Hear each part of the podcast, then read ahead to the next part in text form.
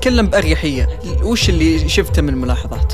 من ملاحظاتي اللي وجدتها أن الفعاليات أو ال- الدورات اللي ممكن تأتي لطلاب الأندية تكون موجهة للأسماء الكبيرة بالنادي. تكون موجهة للأسماء الكبيرة بالنادي.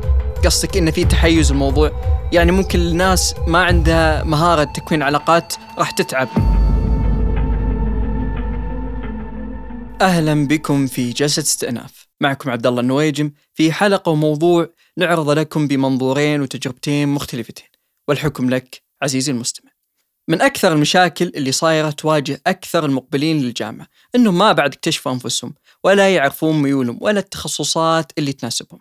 البعض يدخل تخصص عشان اسمه شوفوني طبيب شوفوني مهندس وتلقاه ما يداني هذا التخصص ولا يقدر يفلح فيه. والبعض الثاني يدخل التخصص عشان ضغط الأهل عليه والله الأب يبي ولده طبيب والأم تبي ولدها مهندس وعلى هذا المنوال. لكن في بعضهم يمكن يكون عارف التخصص اللي يبيه ويناسب ميوله واهتماماته لكن مع كل هذا ما يدخله. ممكن بعضكم يستغرب تخصص هو يبيه ومبدع فيه وما يدخله. ليه ما يدخله؟ السبب اللي ما يخليه يدخل هو بكل بساطة المقارنات. لما قارن تخصصه مع تخصص اللي حوله حس بالنقص وإن تخصصه ولا شيء قدامهم.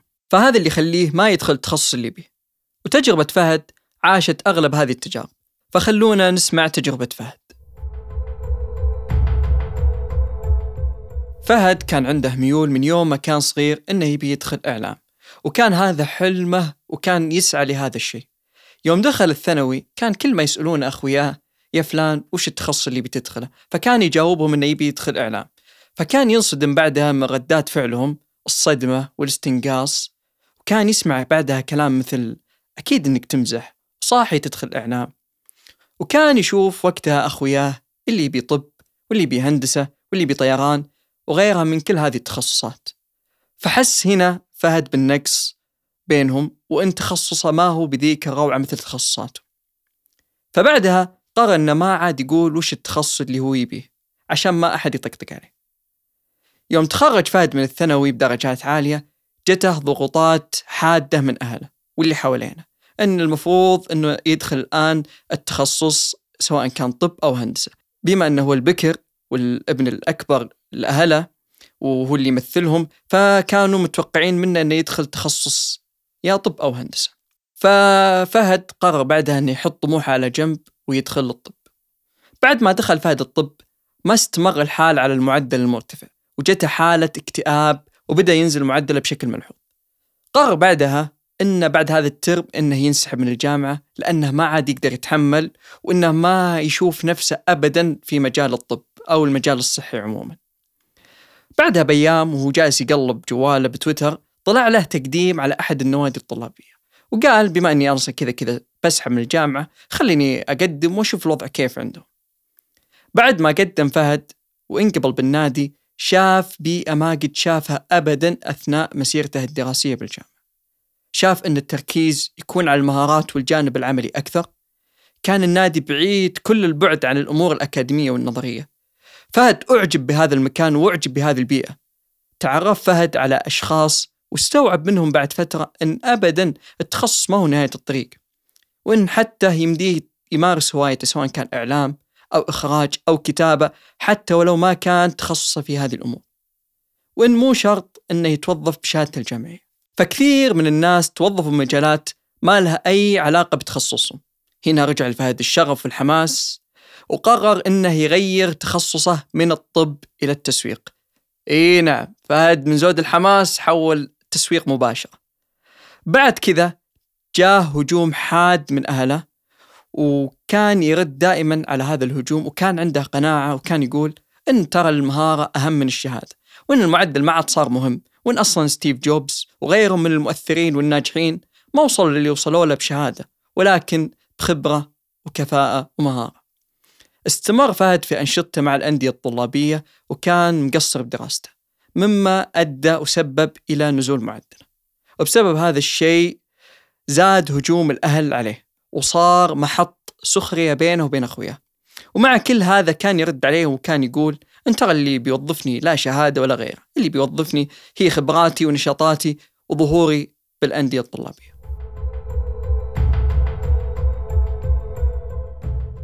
بعد ما سمعنا تجربة فهد خلونا نسمع تجربة شخص في نفس الموضوع لكن من جانب ثاني حاب أرحب بالأخ يزيد آه، أهلا وسهلا يزيد حياك الله. أهلا وسهلا أخ عبد الله سعيد جدا بالاستضافة. والله أنا أسعد. أشكر تواجدك معنا وحضورك الحلقة. قبل ما نبدأ ودي إنك تعرفنا بنفسك. معك أخوك يزيد الفيفي طالب في جامعة الملك سعود كلية علوم الحاسب آه، أدرس الآن في ثالث سنة. ما شاء الله. عاد أنتم حقين الحاسب عندكم جنون عظمه ما يحتاج كل. التخصصات فيها الخير والبركة الله يرفع قدرك. أه ودي تقول لنا كيف كانت حياتك قبل ما تدخل الثانوي؟ حياتي قبل دخول الثانوي حياة عادية زي أي خلينا أقول آه، شاب في المملكة آه، أداوم أرجع من الدوام أدور أي وسيلة ترفيه آه، إلى فترة معينة آه، يعني وعيت شوي قلت لا الدراسة مهمة لازم أبدأ أهتم بالمستقبل كثير فبعد ذلك اهتميت بدراستي بشكل أكبر هل كنت حاط تخصص ببالك وقتها؟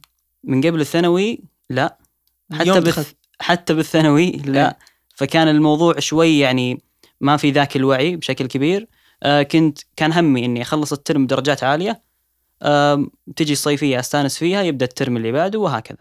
طيب أه تقدر تقول لنا كيف كانت درجاتك وقتها بالثانوي يوم دخلت الثانوي؟ آه درجاتي بشكل عام حتى من قبل الثانوي الحمد لله كانت عالية. آه بغض النظر عن مدرسة حكومية وأهلية كنت أهتم جدا لدراستي. آه لما دخلت الثانوي الحمد لله وفقت بدرجات جدا عالية. تقريبا كنت في السقف. آه اللهم لك الحمد. بالرغم إنه نص دراستي في المرحلة الثانوية كانت حضورية والنص الآخر كانت عن بعد. طيب يزيد يعني أنت قلت ما في فرق بين أهلية وحكومية بس أه أنا متأكد إن الأهلية كانت بيئة ساعدتك أكثر نفسيا إنك تجتهد أكثر وتركز بس على القدرات والتحصيلي. آه، شخصيا ما جربت مدرسة حكومية فما أقدر أحكم عليها. لكن وجودي في المدرسة الأهلية خل أقول ساعدني إنه الفصل فيه عدد طلاب أقل فتركيزي مع المعلم أكبر وتركيز المعلم معي كطالب أفضل من لو في الفصل فيه 40 طالب فهذا الفرق اللي بينك وبين فهد، فهد كان في بيئة حكومية. تعرف أنت الفصل فيه 50 60 طالب ففرق جدا عن فصل فيه 20 طالب. فعلا قد يكون كذلك والحمد لله وفقت خل أقول إني وفقت جميل جدا. طيب يزيد كيف اخترت تخصص؟ طيب اولا أنا ما اخترت تخصص أنا اخترت مسار حلو. اللي هو المسار العلمي. آه، ممكن تسألني ليش اخترت المسار العلمي؟ إجابة جدا بسيطة ما أحب مادة الأحياء ما أحب مادة الكيمياء. المواد هذه يتم التركيز عليها بشكل كبير في المسار الصحي. آه، فوجدت إني يعني يمكن المسار الصحي ما يكون خياري الانسب يعني كنت أنت عارف بالمسارات قبل ما تت- تتخرج؟ أنا أتوقع إن أغلب الطلاب بس كان يعرف وش التخصص حتى ما كان له فكرة عن المسارات. المسارات هذه يعني أتوقع أغلبنا عرفها يوم دخل التحضيري وشاف علمي إداري كم المعدل أحول. ف يعني خلينا ناخذها بفكرة أبسط من مسار. تخصص شايف نفسك وين؟ بشكل أعمق. فعلا أنا ممكن اخترت المصطلح الغلط لأني قد مريت وصار عندي معلومات كبيرة عن الموضوع. مم. لكن خل أقول لك إني ما كنت أبغى طب. اللي كنت أعرفه إني ما أبغى طب واللي كنت أعرفه إني أبغى هندسة. تسألني ليش هندسة؟ على أي أساس؟ ما في أي معيار. الهندسة هي كانت أكثر شيء يعني معروف وقتها. كنت تطلع على مجالات الهندسة كنت تقرأ عن مجالات الهندسة هندسة كهربائية هندسة مدنية هند... هل كان في بحث منك وقتها؟ زيي زي اي طالب؟ لا.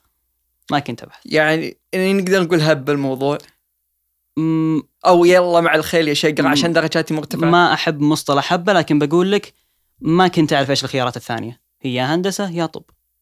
طيب آه يوم دخلت حاط ببالك هندسة.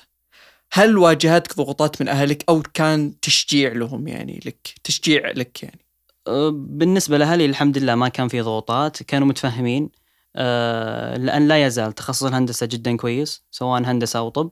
أه، لمست من أمي أنها تبيني أدخل طب وطبيعي يعني أي أي أم وأي أب ودهم يشوفون ولدهم دكتور أو مهندس كبير. لكن الحمد لله ما كان في ضغوطات. أعطوني الثقة وقالوا هذا الدرب وأسلكه والله يوفقك. آه الفرق بينك وبين فهد إن فهد طاح في بيئة ممكن ما دعمته نفسيا ولا دعمته يعني من ناحية تشجيع أو تحفيز إنه يدخل التخصص اللي هو بيه. لو أنت كنت مكان فهد تمام؟ نفترض أن أنت الآن يزيد عشت في نفس البيئة فهد. إن كانوا أخوياك يستنقصون من تخصصك إن كانوا أهلك ما يبونك تدخل التخصص اللي تبيه وش كنت راح تسوي وقتها؟ مستحيل. أول شيء مشكور فهد على مشاركته القصة هذه. مستحيل ما أتأثر في بالذات العمر اللي كنت فيه. آه، أكيد إني راح أخضع لكلام أهلي حبا واحتراما وتقديرا. لكن آه، برضو أنا عقلي حكمني إنه آه، دائما أول شيء أفكر فيه مين راح يدرس ويتحمل أعباء الدراسة. أنا ما راح يكونون أهلي. فممكن لو إني مكان فهد راح أجلس جلسة آه، طويلة مع أهلي آخذ منهم آه، إيش يبغون ويعني يسمعون مني. آه، إيش أهدافي؟ وأتوقع إنه بنوصل لحل يعني في النهاية. أه صح ممكن. أه بس أنا متأكد أن شخص مثل فهد ما رسم خطة مثل تخصص وغيره إلا أنه تلقاه حاول كل ما كان يقدر عليه عشان يوصل. أه خلنا نتعمق فيك من جديد أكثر. الآن أنت حاط في بالك نرجع لمصطلحك الأولي مسار. دخلت المسار العلمي الآن. استبعدت مسار الصحي. بعد ما دخلت في بداية السنة التحضيرية. وش كانت تجربتك؟ وكيف كانت تجربتك؟ وأي تخصص رسيت عليه بالنهاية؟ آه، اخترت المسار العلمي آه، لأن تحته تندرج كلية الهندسة.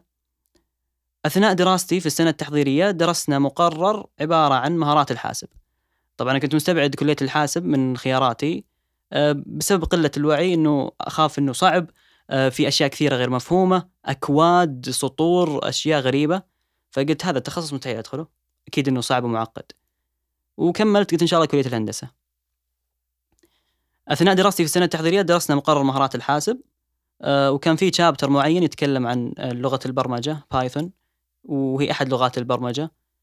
درست ال- ال- المقرر هذا أو الشابتر هذا وكان جدا بسيط وكان مفهوم و يعني كن خل أقدر يعني أقدر أقول لك إنه حدث معلوماتي اللي عن التخصص اللي هو الحاسب بشكل كبير.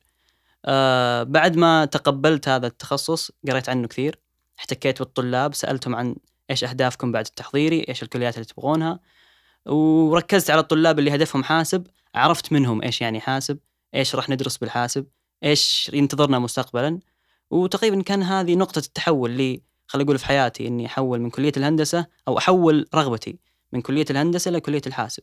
طيب يزيد يعني أنت قلت إن سبب حبك للحاسب هو مادة درستها بالتحضير.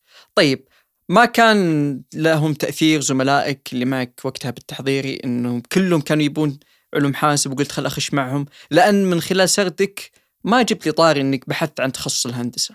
يعني ممكن يكون الهندسة بيكون أفضل لك من ناحية يعني إنه يناسب ميولك أكثر. أنت ما أعطيته حقه من البحث. وبصراحة كل أخوياي المقربين جدا في التحضيري كلهم رغبتهم هندسة. فبالفعل أنا أخذت منهم آه، معلومات عن كلية الهندسة وإيش مدة دراستها فرص الوظيفية مستقبلا. لكن نقطة التحول خل أقول لك ال- النشوة اللي جتني بعد أول كود برمجي كتبته بالتحضيري قلت هذا التخصص عظيم في مجال إبداعي كثير وأنا أحب إني أبدع في أي شيء أدخله. يعني ما كان له دخل أخوياك ما كانوا مؤثرين عليك؟ بالعكس كل أخوياي الآن كلهم تقريبا إحنا مجموعة عشرة تسعة منهم كلية الهندسة وأنا الوحيد اللي في كلية الحاسب. طيب آه يزيد هل جاك جنون عظمة ان أبي يصير اسمي يعني مسمى من مسميات الحاسب؟ لا يعلم الله هذا شيء بعيد طبيعي جداً. طبيعي. بالعكس هو طبيعي فعلا الواحد يسعى للراتب للمسمى الوظيفي. أكيد هو من حق أي شخص إنه يسعى للأفضل. لكن آه، بكل أمانة هو فعلا تخصصنا من أعلى نسب التخصيص آه، في كل الجامعات. لكن آه، أنا داخل هدفي واضح أعدي بمعدل عالي يكون لي إن شاء الله منصب مستقبلا عالي أرفع فيه اسمي وأرفع فيه راس أهلي أكيد. طبعا يا يزيد بعد ما خلصت أول ترم تحضيري وانقبلت بالتخصص اللي أنت بيه اللي هو الحاسب كيف كانت تجربتك مع أول ترم تخصص؟ أه، ما أخفيك إني أول ما انقبلت لا زال عندي خوف نفس مخاوفي السابقة إن التخصص صعب والتخصص ما هو بسهل. أه، وإن الشابتر اللي درسته بالتحضيري ما هو معيار لكل التخصص. أه، لكن قلت بدخل وإن ما ناسبني الأمر بحول كلية الهندسة عادي في خط رجعة. أه، أول ترم دراسي كان فيه تقريبا مقرر واحد اللي هو مقرر تخصصي اللي هو عبارة عن برمجة وكان يتكلم عن أساسيات البرمجة. كان الموضوع بالنسبة لي شوي صعب. آه واللي زاده صعوبة إني أشوف الطلاب اللي حولي بالشعبة سابقيني بالموضوع وكنت مستغرب. قلت كيف هذول سابقيني وإحنا قاعدين ندرس في نفس ال... في نفس الدفعة؟ طيب يمكن هم كانوا في العطلة وقتها كانوا ماخذين نظرة، هل أنت أخذت النظرة؟ لو نظرة بسيطة عن التخصص أو خطة التخصصات يعني؟ أخذت نظرة عامة. بس ما؟ تعمقت. ما طيب. وش وش كنت تفكر في وقتها؟ إنه يعني مثلا أنا درجاتي مرتفعة خلينا ندخل عادي ولا هو ما في وقت أو ظروف؟ أنا دخلت قد درجاتي عالية زي ما قلت. درجاتي عالية بدخل ماني خسران شيء. والحمد لله إن درجاتي عالية زي ما قلت بيكون عندي خط رجعة. إذا ما ناسبني الوضع راح أحول أرجع كلية الهندسة. فكان الموضوع شوي صعب. يعني وفعلا زي ما أنت قلت هم أخذوا نظرة وأعمق مني وجايين جاهزين. أنا جاي بتعلم ومن حقي زي, أي طالب أنا جاي أتعلم. الفكرة إني قارنت نفسي فيهم أعطوني نظرة اللي هالأشياء واضحة أنت كيف ما تعرفها. طيب أنا معذور أنا هذا أول مقرر لي في أو أول كورس برمجة أخذه بحياتي.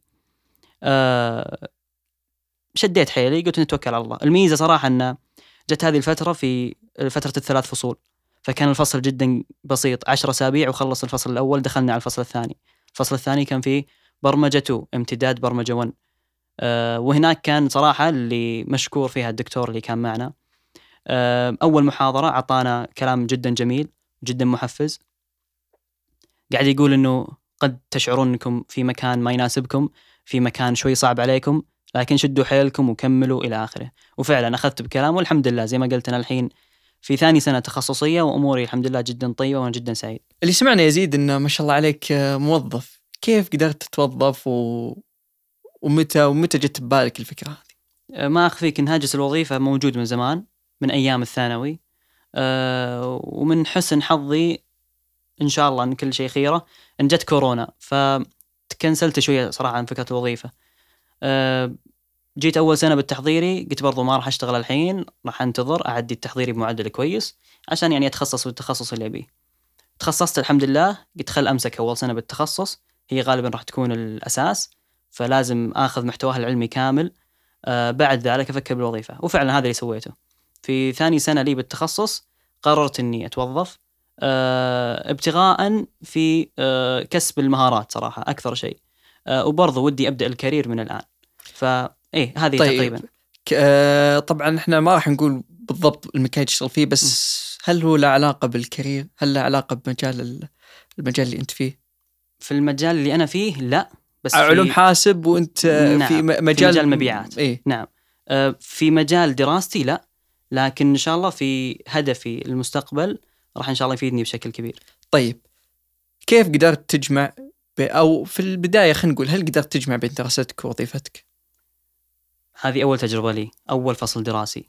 أه وإحنا نسجل الآن وقد نزلت المعدلات لهذا الفصل. طيب الاجابه؟ آه هل درجاتي نفس درجاتي قبل الوظيفة؟ لا طبعا أقل. آه هل نفسيتي نفسها وقبل ما أتوظف؟ نص ونص. الموضوع كان متعب صراحة جدا.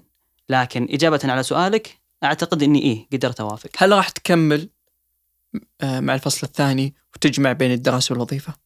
إن شاء الله إني مكمل لأني طحت في أغلاط أثناء الفصل الأول آه تقدر تشارك الأغلاط عشان طبعا تعلمون. التسويف التسويف أكبر شيء يعني صراحة كان آم، مشكلة كبيرة لأن أنا عندي دوام وعندي جامعة فالدقيقة محسوبة علي فيا إني أستغلها وأذاكر أو أستغلها في أي شيء آخر طيب تقدر تعطينا نبذة عن روتينك اليومي كيف كان؟ متى كنت تصحى؟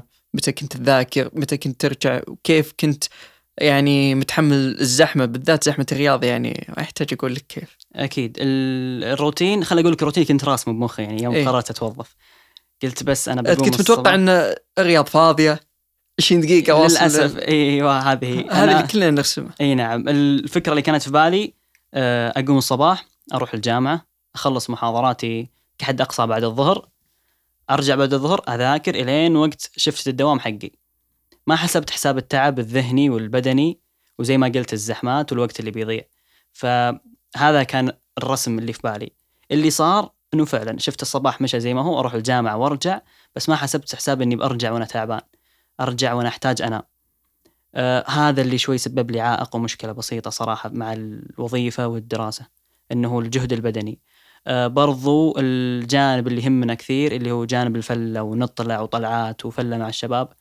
هذا يعني آه جنبته بشكل كبير. ما أثر عليك الموضوع نفسيا؟ يعني أنت جالس تستغني على مصدر تسلية أو مصدر ترفيه بالنسبة لك. هذا الشيء له تبعات نفسية. أنت الآن يعني ترم أربع شهور دراسة وظيفة دراسة وظيفة. ما في break يعني. من خلال اللي أنا فهمته من روتينك إن ما في وقت. الدقيقة محسوبة. فعلا. أه بس دامني أتكلم عني شخصيا من أول. أنا خل ما ودي أقول بيتوتي بس الهاجس الفلة والأمور هذه ما هو هاجسي الأكبر ابدا. حتى قبل الوظيفة يوم كنت فاضي كنت نادر أطلع أستانس. لأن وناستي تكمن صراحة بإني أخلص الأشغال اللي علي سواء دراسية أو مع الأهل. أنا مبسوط. دام ما علي شيء أنا كذا مبسوط الحمد لله. آه ليه ما دخلت الأندية الطلابية؟ أه الأندية الطلابية ممتازة جدا وكل الحب والاحترام لهم لكني ما وجدت فيها الهدف اللي أنا أبغى أوصل له بكل أمانة. طيب آه فهد كانت عنده نظرة مختلفة تماما عنك، كان يشوف إن الأندية الطلابية تعتبر أهم مصدر آه للي بيطور آه مهاراته وخبراته غير عن الوظيفة، لأن هنا يكون التركيز أكثر إن كل اللي حوالينك طلاب وكل اللي حوالينك هدفهم واحد، ما في مردود مادي، في مردود معرفة ومردود مهارات. فممكن هنا ما نت ما يعني الغاء يعني وجهة النظر السائدة حتى بعيدا عن فهد ما تتفق مع الكلام اللي أنت قلته ف أنت وش رأيك أكثر بشكل أعمق؟ فعلا كلامك 100% صح م. وأنا ما أقول إنها هي ما هي مجدية لكن أقول هي مجدية لكن أنا شخصيا ما ناسبتني صراحة فكرتها بشكل كبير لأنها بالغالب ومن واقع يعني رؤية تركز على ما راح نذكر أسامي انديه طلابيه أكيد. فتكلم إيه؟ بأريحية أكيد وش يعني اللي شفته من الملاحظات؟ من الملاحظات اللي وجدتها أن الفعاليات أو الدورات اللي ممكن تأتي لطلاب الأندية تكون موجهة للأسماء الكبيرة بالنادي. قصدك إن في تحيز الموضوع يعني ممكن الناس ما عندها مهارة تكوين علاقات راح تتعب. برضو فكرة استقطاب في النادي. إذا ما عندك علاقات إذا مو بخويك يعني يعرف مسؤول في النادي ما راح تخش النادي. طيب آه، فهد كان أصلا هو ما يدري عن يعني ما يدري عن أي شيء. قدم حاله حال أي طالب. قدم شاف له آه، رابط بتويتر ودخل وقدم. وبدأ تدريجي. أنا ممكن أشوف إن موضوع العلاقات يعني من خلال تجربة فهد إن فهد آه، حاول إنه يبادر ويكون علاقات بنفسه. وزي ما تقول عطى من وقته أكثر يعني اللي أنا فهمته إن أنت اعطيت لشغلتك مساوية دراستك بالجامعة. في كل الحالتين في مردود معرفي سواء من الشغل اللي أنا قاعد اشتغله الآن بعيدا عن الدراسة أو في ال ال ال ال الأندية الطلابية نفسها. بالذات إن في أندية للحاسب معروفة يعني. اي فعلا وأندية جدا جامدة في الجامعة واسمها مرة كبير، لكن شخصيا زي ما قلت لك ما ما ما أجد نفسي فيها. هل كان لك تجربة حاولت تشارك من قبل في نادي وانصدمت من تعاملهم مثلا أو شيء؟ بالعكس أنا في أحد الأعضاء في أحد الأندية كلمني قال نبيك. طيب. لكن زي ما قلت لك هي ترى اختلاف أهداف. أنا أهدافي مختلفة تماما. أنا عارف إيش راح يكون البوزيشن حقي بالنادي. وممكن البوزيشن ما ناسبني. فأنا اخترت إني أكون في مكان آخر أكتسب فيه خبرات جدا عالية وعلاقات مرة كويسة بعيدا عن علاقات طلاب علاقات خارج الجامعة بشكل كبير وعلاقاتي بالجامعة لا تزال كويسة سواء مع أندية أو مع طلاب. أه بالنسبة لك الأهم شيء واحد بس الشهادة والمعدل ولا المهارة والخبرة؟ أكيد يهمني المعدل لأن المعدل ينعكس على تحصيلي العلمي في الجامعة. طيب الآن انت لك ثلاث سنوات بالجامعة. طيب صحيح. هل أنت مثلا لو حطيت جهدك على معدل وحطيته بإنك تاخذ شهادات احترافية تبع الحاسب. آه، دورات أكثر. ممكن يجيك مردود أكثر من آه، من على على شدتك بالمعدل. زي ما قلت لك المعدل مهم. آه، لكن لا ياخذ كل هاجسك يعني ممكن أناقض نفسي شوي لكن فعلا أنت الآن جالس تناقض نفسك. أنا قلت لك إيه؟ شيء واحد بس. أنت ما يمديك تختار شيء. صعبة. وترى بشكل عام صعب الاثنين يركز صعب إن الشخص الطبيعي يركز على اثنين. صحيح لكن أنا الآن قاعد أجمع بين الشيئين إني أطور مهاراتي. تركز على إيش أكثر؟ شخصيا إيه؟ صراحة ثنتين قاعد أعطي 50 50 ضروري ضروري. ولو قلت لك الشيء اللي يميل له نفسك. أكيد إذا إذا حسيت في لحظة إن وظيفتي بتأثر على دراستي بترك الوظيفة وأروح للدراسة أكيد. فأكيد أنا أقول لك الشهادة والمعدل أهم. آه جميل جدا. طيب آه فهد يعني وكثير من أمثال فهد ما راح أتكلم عن فهد بس يشوفون حاليا إن سوق العمل يعني خلينا نتكلم ناخذ مثال على تخصص الحاسب اللي أنت جالس تدرسه حاليا يشوفون حاليا إن الخبرة والمهارة أهم بالنسبة لهم من المعدل. أنا المعدل إيش بيفيدني؟ أنا الحين جاني معدل مثلا 4.9 4.8 هو وش بيفيدني إذا ما عنده مهارة وخبرة يسوي المطلوب من منه يعني. فصار تركيز أغلب سوق آه، قطاعات وسوق العمل على المهارة والشهادة. هذه آراء فهد ومن على شكله فهد يعني. طيب. فأنت أتفق وش. رأيك يعني؟ إيه أتفق معك بشكل كبير. إذا بنتكلم عن مجالي اللي هو مجال الحاسب فعلا الشهادات الاحترافية والدورات مهمة بشكل كبير. لأن طبيعة دراستنا هي أنت تدرس بيسكس فقط. إيه اللي في سوق العمل مختلف تماما عن اللي أنت تدرسه. فهو فعلا في مجالي أنا مهم جدا إنك تطور مهاراتك. حتى لو تخرجت بخمسة من خمسة زي ما قلت بس لما أروح عند أول مقابلة وظيفية في شركة تقنية ويعطوني مشكلة أو تاسك معين يقولون حل لنا اياه وأنا ما أعرف ما. راح تجيب الكتاب وتقعد تحل. بالضبط يا سلام عليك. معدلي ما راح يحل. لكن عشان كذا أنا أعود وأقول لك كلها مهمة. بس برضو أنت لما تتعلم في الجامعة بتكتسب خبرات ومهارات بيكون عندك أساس جدا قوي بعدين بيسهل عليك إنك تكتسب أي مهارة جديدة. هل الجامعة فعلا في مردود؟ أكيد مردود أكيد. معرفي؟ خلينا أكيد. بنتكلم بشكل عام. أكيد مردود جدا قوي بعد. لأن خليني يعني أقول لك أنا كيف عرفتك فهد اللي خلى أنا ما أتكلم عن صعيد العلاقات أتكلم عن صعيد الجانب الأكاديمي جانب التاخذ. هل أنت الآن جالس تاخذ مصادرك في المعرفة والتطوير أكثر تطوير آه، مجالك بالجامعة بس؟ مستحيل. أنت أكيد. أصلا حاليا في طلاب كثير آه، يدرسون مصادر خارجية ما يعتمدون على مصادر دكاترة. طبعا. خلينا نتكلم صراحة يعني. في بعض المواد طبعاً. يعني أغلب المواد يعني الأساسية واللي تبع التخصص ما يأخذها من دكتور يأخذها من مصادر خارجية. أنت إذا بعد ما تاخذ شهادتك الجامعية مضطر إنك تاخذ دورات ثانية وشهادات احترافية ثانية عشان تثبت إنك أنت جدير بالمنصب اللي أنت ناوي تدخله. أتفق معك 100% عشان كذا قلت لك 50 50 أنت م. لازم توازن بين الثنتين. فالجامعة لا غنى عنها والشهادة لا غنى عنها. وجميل جدا لو تتخرج بمعدل ومهارة. ممتاز جميل جدا. يعطيك العافية يزيد على وقتك وإنك سمحت لنا نشارك تجربتك ونعرضها للكل وبالتوفيق لك بمسيرتك يا رب. وإن شاء الله يا رب توصل اللي تتمناه أكثر. الله يعافيك. أهلا وسهلا. وهنا تنتهي جلستنا والشكر موصول لكم بعد. وشوفكم في حلقة ثانية إن شاء الله والحكم لك.